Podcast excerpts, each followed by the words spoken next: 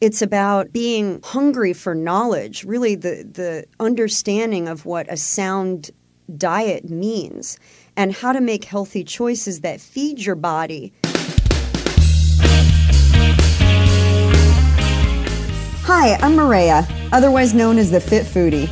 I'm a chef, holistic nutritionist, author, inventor, and mom. And I want to welcome you to my podcast. It's called Recipes for Your Best Life. And with every episode, I'm peeling back the onion on fitness, nutrition, health, wellness, and family. The truth is, you're the chef of your life. And for every important pillar, there's a great recipe worth sharing. So every week, we'll explore them together. Think of it as food for thought that you can really sink your teeth into. So join me and let's squeeze the joy out of this life because you only get one. Can I get a fork, yeah? And boom, just like that, it hit me like a giant pizza. This is the definition of intention presence. The act of cooking and eating is by no stretch an imagination of the imagination an accident or a happenstance or an occasion where the intellect just takes a holiday while the stomach gets to play with complete abandon. Unlike any other creature, we are the only ones capable of alchemy in the kitchen. It could be as simple as a salad or as intricate as a four course meal. But the fact is that we can articulate food, appreciate it with all five senses, and participate with others. That is extraordinary. We use chemistry to nurture a creation into being by using heat or cold or spice or a blender or a knife. And as omnivores with opposable thumbs, we have the conscious ability to select what we'll eat, how we'll prepare it, how we'll consume it, and how we'll share it. We gotta fix mealtime. If we make sound nutrition relevant and a priority, it doesn't become this elusive pie in the sky concept that we try and put our arms around. It can no longer be an optional course in school. It just needs to become mandatory and carried out throughout the whole education experience. Just as food and water is critical for survival, so is the knowledge and understanding of how to enjoy it in the right amount. Are you with me? I'm a member of the California School Nutrition Association, and I know that there are mandatory standards for school lunch. How it gets manifested is a whole nother story. And it boils down to the effort that the school nutrition director in that school takes. They have to serve a certain amount of fruits and vegetables, but how they present them is sheerly up to them. It's not about just eating. it's still about conscientious eating because there are a lot of choices out there. Face it, the last time you walked through a grocery store, were you just astonished by the selections out there? I mean, it is mind boggling how many different types of cereals there are and snack bars and and snack foods and chips and drinks and just I mean it's an endless sea of color. And so it's really easy to get out there and be tempted by the choices. But you can weed through the muck without getting stuck. And you can do that by focusing on the, the good quality proteins, the slow burning carbohydrates that still feed you but don't spike your, your blood sugar, don't spike your glycemic index. My dad's heavyweight champion of the world when I was a little kid. So he kind of was a good example of how to be intimidating when you need to be and how to turn it off. And there's no need to really overwhelm people with your machismo masculinity. There's no need to do that. Like, just be a good person. Your masculinity and your intimidation will come on in on your battlefield, which was for the football field for me, and the basketball court for my brother, and the wrestling mat for me, and the boxing ring for my dad. So, being fit is about being healthy. It's about being strong. It's about being hungry for knowledge, really the, the understanding of what a sound diet means and how to make healthy choices that feed your body from the inside out. I really I think of it as a microcosm. We are this being of cells and these cells are hungry and they want to be fed. They don't want to be fed junk food. They don't want to be fed artificial flavors and chemicals and preservatives. They want to be fed what will fuel them, what will give them energy and vitality and movement and vibrancy. Don't completely restrict yourself from something that you enjoy. If you want to have a glass of wine, have a glass of wine, but take something else out or do another yoga class or something. If I feel deprived, then I'm going to want to go overboard on it. You can. You can have whatever you want.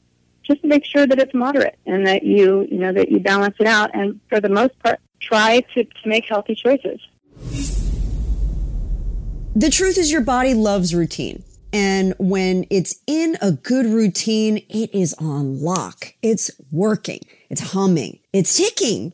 And it wants to know it will receive energy on a regular basis to operate, just like a car. If you let the tank run dry and you keep trying to drive, you'll probably have to hitch a ride home, no matter where you are. It just won't go anymore. The truth is, it takes a lot more energy to get it running and in tip top shape again. And don't even think about giving it the cheap gas unless you want to gunk up the engine. All right. You get my thought. You get my analogy here. Your beautiful Lamborghini, you know, humming engine, gorgeous sleek lines. And unless you want to gunk up the engine, put in a bunch of cheap gas. And that cheap gas is white flour, it's refined sweeteners, it's chemical additives, and it's processed food. I mean, if you are a world class athlete, and you are burning 8,000 calories a day, go knock yourself out. Eat, baby, eat, because you are burning it. But if you're like the average person that should probably be getting somewhere between 1,800 to 2,200 calories a day, you know, it's not about being a slave to the calories, but you do have to be careful. You do have to watch for them. Because if you're eating more calories than what you're expending, then you're expanding. It's so critical that your food is cold when it's supposed to be cold. You know, and especially when the temperatures start rising in the summer, heat be- can become a breeding ground for bacteria. Heat multiplies bacteria like gangbusters. So when it comes to perishables like meat, dairy, fresh fruit and veggies, and anything cut, you want to make sure that it's ice on ice or it's refrigerated properly. And if you're not taking a direct route home from the store, it's a good idea to tote your own insulated grocery bag or bring some ice packs with you. And if you're going to a picnic or a barbecue away from home, make sure to pack a clean a cooler and plenty of ice. Perishable food, as a rule of thumb, should never sit out for more than two hours. And if the temperature is above 90 degrees Fahrenheit, one hour is the absolute max. We are so much like a car. Proper fuel, regular maintenance, keep your car running. Make proper nutrition a habit. And then your relationship with your plate becomes so much more fulfilling. You know, when I got healthy, when I finally started to feel better, I really got inspired to become a chef. And I wanted to do it in a way that was healthful.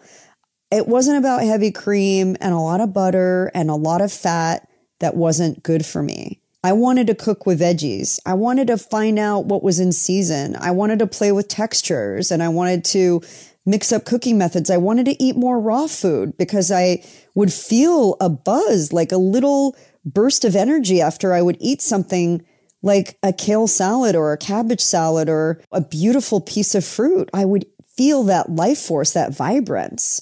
And then when I started to marry those different flavors, that's where the creativity and the excitement really took a next level. Don't be scared to cry. But if you have an issue, grab a tissue, cry it out, call a friend that's guaranteed to offer a shoulder or make you laugh so hard snot comes out of your nose. Make your bed daily. it sets the tone for your day. It really does. Always be a student, open to learning new ideas, hearing a new opinion, or trying something new without judgment. The truth is, taste buds are really highly complex. And people that get set in their ways of eating early on, it may seem like it's beyond hope to recondition those taste buds, but it isn't. They, the reason they're so complex is because they respond to so many different things. They respond to temperature and they respond to the physical sensation of food, texture, how it feels on the tongue. They respond to taste profiles, you know, savory, sweet, acidic, acrid, bland, salty foods, balanced foods, umami foods, and all of the range in between. But just like a muscle, just like when you go to the gym, those taste buds need to be conditioned. Like Marie suggests, I started with my closet. You know, I, I had clothes and shoes and more accessories than I knew what to do with. And the funny thing is I hadn't worn the vast majority of what was in my closet in over two years. Out. I mean, why should I hold on to those things if they never see the light of day? They're definitely not bringing me joy. Then I went through boxes of what I call stuff, you know, SH standing for, you know what? And stuff. That's stuff. And stuff is miscellaneous crap.